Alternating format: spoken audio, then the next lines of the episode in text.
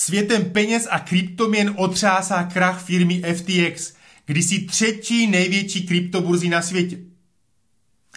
V posledních dnech se proslýchalo, že burza FTX v podstatě používala prostředky klientů k financování vysoce pákových obchodů sesterské společnosti Alameda Research.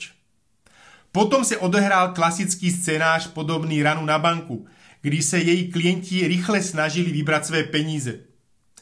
Šéf konkurenční burzy Binance zvaný CZ již před rokem odprodal svůj podíl v FTX a před pár dní taky uvažoval o záchraně svého konkurenta, nakonec se ale po proskoumání celé situace v FTX rozhodli nekoupit a tím spečetil její osud. Jsem stanožák a ve svých videích se snažím přinést zdravý pohled na nemocný finanční systém. Kryptoburza FTX nyní požádala soud o bankrotovou ochranu a její kolaps by mohl mít zásadní dopad na celý kryptografický sektor. Burzu FTX založil a vedl teprve 30-letý Sam Bankman-Fried, Golden Boy kryptosvěta, který se za pouhých pět let dokázal stát miliardářem a v zápětí zkrachovat. Zajímavé je, že celou firmu řídilo deset bývalých spolužáků z výšky, kteří byli mezi sebou propleteni v romantických vztazích. A Bankman Fried taky občas chodil s ředitelkou už vzpomínané sesterské firmy Alameda Caroline Ellisonovou. Podle uniklých informací z firmy se v Bankmanové vile na Bahamách odehrávaly nevázané sexuální orgie.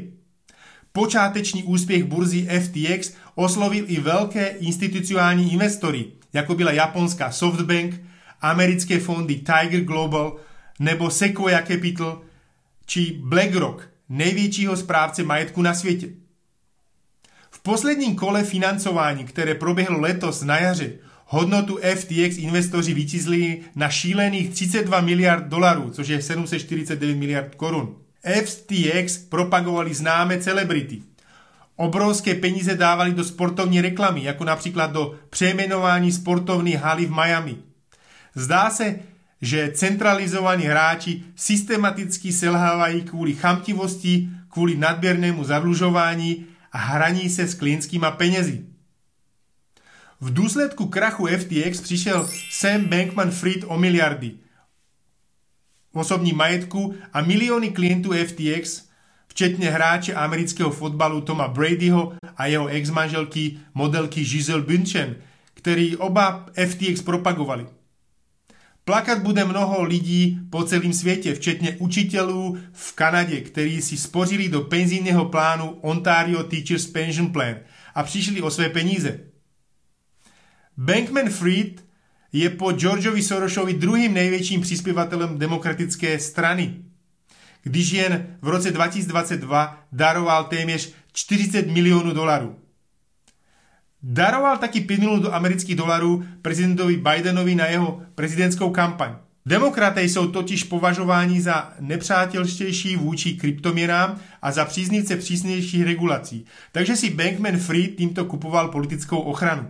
V kryptosvětě se opět rozhořely vášnivé diskuze mezi zastáncemi klasického bitcoinu jako platební sítě a decentralizované měny a spekulanty na rychlé zbohatnutí prostřednictvím investic do nových centralizovaných tokenů, vlastněných emitentem, čo jsou vlastně neregulované startupy s cílem nabrat co nejvíce peněz od investorů. A jak víme z historie a statistiky, drtivá většina startupů skončí nezdarem. Jak dlouho bude trvat, než se do tohoto odvětví vrátí peníze, aby mu lidé mohli opět důvěřovat? Mohlo by to vést ke kaskádě krachu dalších firm v kryptosektoru, jako například poskytovatel e, kryptografických půjček e, BlockFi, který zmrazil výběry ze svých účtů. Podobně lidi na internetu začali spochybnovat e, solventnost další kryptoburzy Crypto.com, Problémy nejsou jen v kryptosvětě, ale i v celém finančním systému, který je globálním kasínem se systémem centrálních bank, finančních trhů, plný manipulací a selhání. Čeká nás náročné období nejenom inflace a energetická krize, to je jenom vrchol ledovce. Pokud vás zajímá, jak se bránit vůči inflaci a krachům různých finančních produktů, podívejte se na krátký webinář o drahých kovech na tomhletom linku nebo v informacích pod videem. Mějte se fajn v této turbulentní době a vidíme se v dalším videu.